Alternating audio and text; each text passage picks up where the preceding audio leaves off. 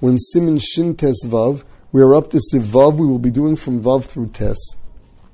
Sivav Kishimisadrin Chavios Zo al Gabe Zo, when they arrange barrels one on the other. Achas al Gabe Shtayim, one on top of two. Oches biyodo el yonov yisader atachtonos tachteha. You have to have someone supporting the upper one and then slip in the two under it. Avol lo yisader atachtonos tchila v'yaniach al yon aleim. You can't put down the first two and then put another one on top of it. Now the question is, why is this an asiyas ohel? The answer is that they used to set it up in a way that when they made, they put out the two barrels, there was space between them so that there would be air in order to keep it um, from spoiling, from fermenting if you now put another barrel on top of it, that is covering that airspace. It's protecting that airspace. Therefore, it's considered an ohel, and can only be made by by way of uh, of a shinui of putting the bottom ones, slipping in the bottom ones after you already have the top ones there. Siv Zayin muter laniach sefer echad mikan ve'echad mikan ve'echad al gabein. You want to raise the level of a sefer, so you put two svarim under it, one at one edge, one at the other, and then you put the other sefer on top of them, even though you have airspace under it, that is mutter, because that's not your kavana. Your kavana is only to elevate the sefer. Now, the question the post can talk about is how are you allowed to use svarim? You're using the two svarim to support this sefer.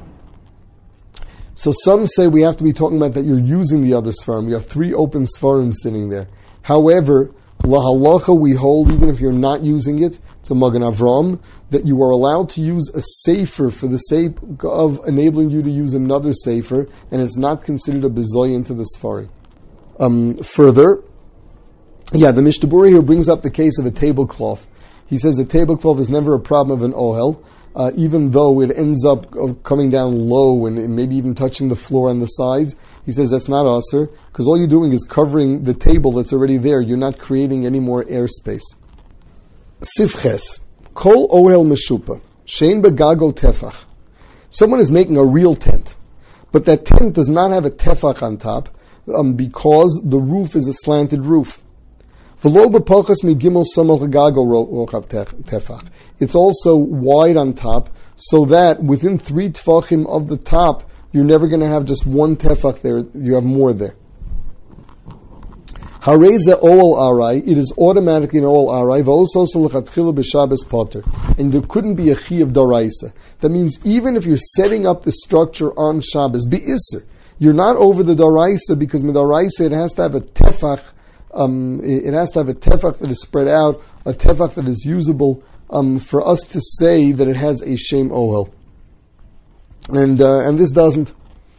Um, now, Lamaisa, the the uh, the um, um, this halacha where it says that that uh, that that um, if it doesn't have a tefach, you're potter. That means that there's an iser.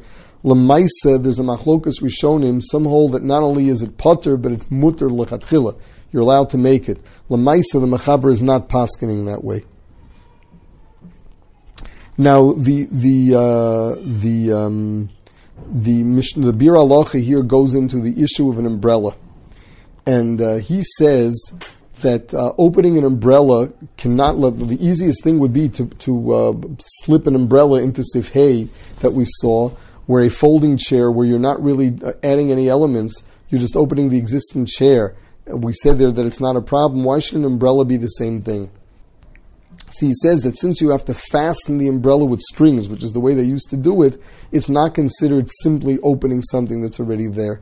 Um, and the Mishnah Berurah asers, even though even though it has no machitzas whatsoever, because it is made for, to protect the area under it.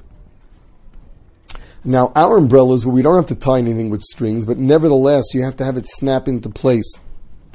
So the poskim say that Lufi the Mishnah Berurah, um, that is still going to be usr. He also mentions that obviously where there's no air, you couldn't carry it anyhow. Siftes, mashmeres, shetolin o solasis shmarim l'sananon. They used to have these enormous strainers um, where they would they would strain the wine to to uh, to get rid of the the sediment. Umodchin pia tzad. They pull it out on all sides. So the halach is choshev asiyas ol v'asol and tosa that is considered uh, making an ol. You're not allowed to make it on Shabbos. The post going to speak out that this is talking about where there's a barrel underneath it, so it's protecting an area. Uh, whereas otherwise there wouldn't be any any isser except for whatever the halachas are with regard to borer, but not in terms of ohel. So for ol, it, it must be talking about where there's a barrel under it that's going to catch the wine. So this is really protecting the space under it.